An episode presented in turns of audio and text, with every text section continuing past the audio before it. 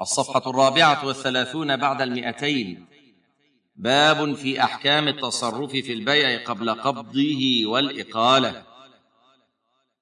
نتناول في هذا الباب إن شاء الله أحكام التصرف في المبيع قبل قبضه. ما يصح وما لا يصح. مع بيان ما يحصل به قبض المبيع ويعد قبضا صحيحا. وما لا يعد قبضا صحيحا. اعلم أنه لا يصح التصرف في المبيع قبل قبضه إذا كان مكيلا أو موزونا أو معدودا أو مذروعا باتفاق الأئمة.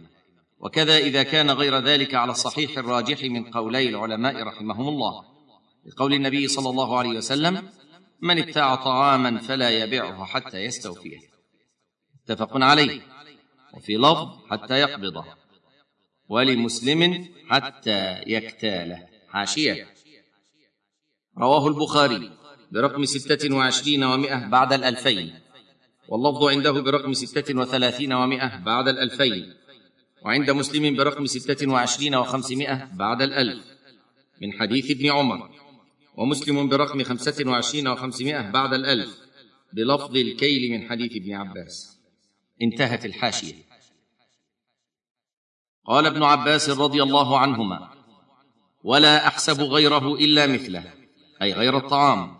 بل ورد ذلك صريحا كما روى الإمام أحمد إذا اشتريت شيئا فلا تبعه حتى تقبضه. حاشيه رواه النسائي برقم خمسة وتسعين ومائة بعد ستة الالاف وأحمد في الجزء الثالث الصفحة الثانية بعد الأربعمائة.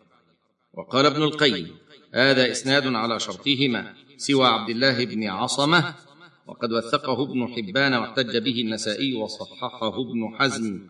في الجزء الثامن الصفحة التاسعة عشرة بعد الخمسمائة. انتهت الحاشية. وروى أبو داود نهى أن تباع السلع حيث تبتاع حتى يحوزها التجار إلى رحالهم. حاشية.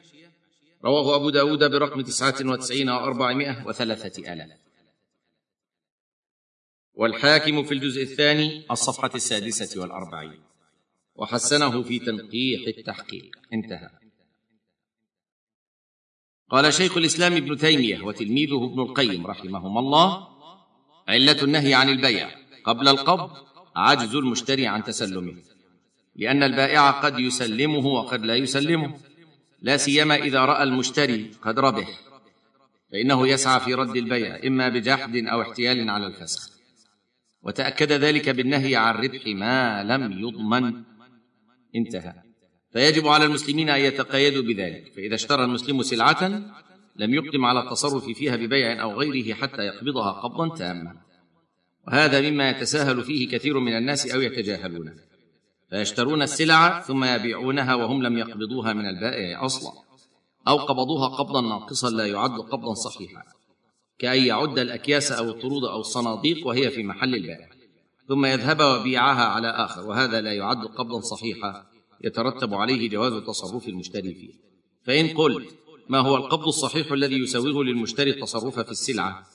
فالجواب أن قبض السلع يختلف باختلاف نوعيته وكل نوع له قبض يناسبه. فإذا كان المبيع مكيلا فقبضه بالكيل وإن كان موزونا فقبضه بالوزن وإن كان معدودا فقبضه بالعد وإن كان مذروعا فقبضه بالذرع مع حيازة هذه الأشياء إلى مكان المشتري.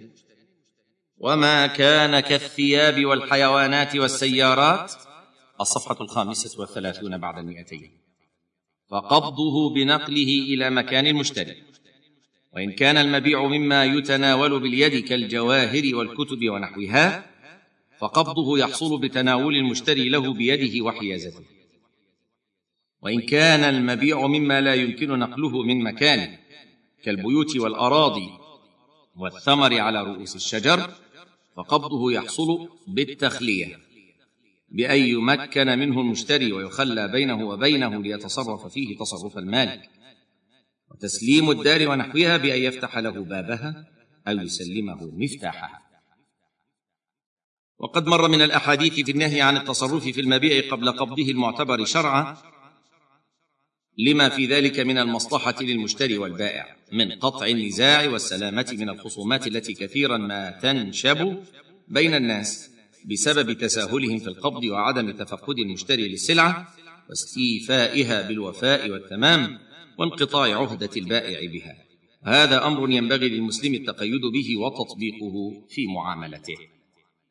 وكثير من الناس اليوم يتساهلون في قبض السلع ويتصرفون فيها قبل القبض الشرعي فيرتكبون ما نهى عنه الرسول صلى الله عليه وسلم فيقعون في الخصومات والمنازعات أو يصابون بالندامة عندما تنكشف لهم السلعة على حقيقتها وقد تورطوا فيها.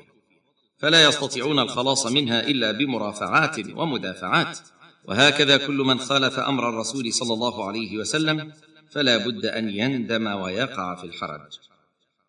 ومما حث عليه الرسول صلى الله عليه وسلم ورغب فيه إقالة أحد المتعاقدين للآخر بفسخ البيع عندما يندم على العقد أو تزول حاجته بالسلعة أو يعسر بالثمن.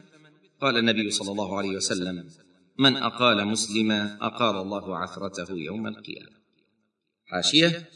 رواه ابن ماجة برقم تسعة وتسعين ومائه بعد الألفين وأبو داود برقم ستين وأربعمائة بعد ثلاثة آلاف. والحاكم في الجزء الثاني الصفحة الخامسة والأربعين وقال صحيح على شرط الشيخين. وكذلك قال ابن دقيق العيد وصححه البوصيري وصححه البوصيري على شرط مسلم وحده. وصححه ابن حبان برقم ثلاثين وخمسة آلاف وابن حزم. انتهت الحاشية. والإقالة معناها رفع العقد ورجوع كل من المتعاقدين بما كان له من غير زيادة ولا نقص.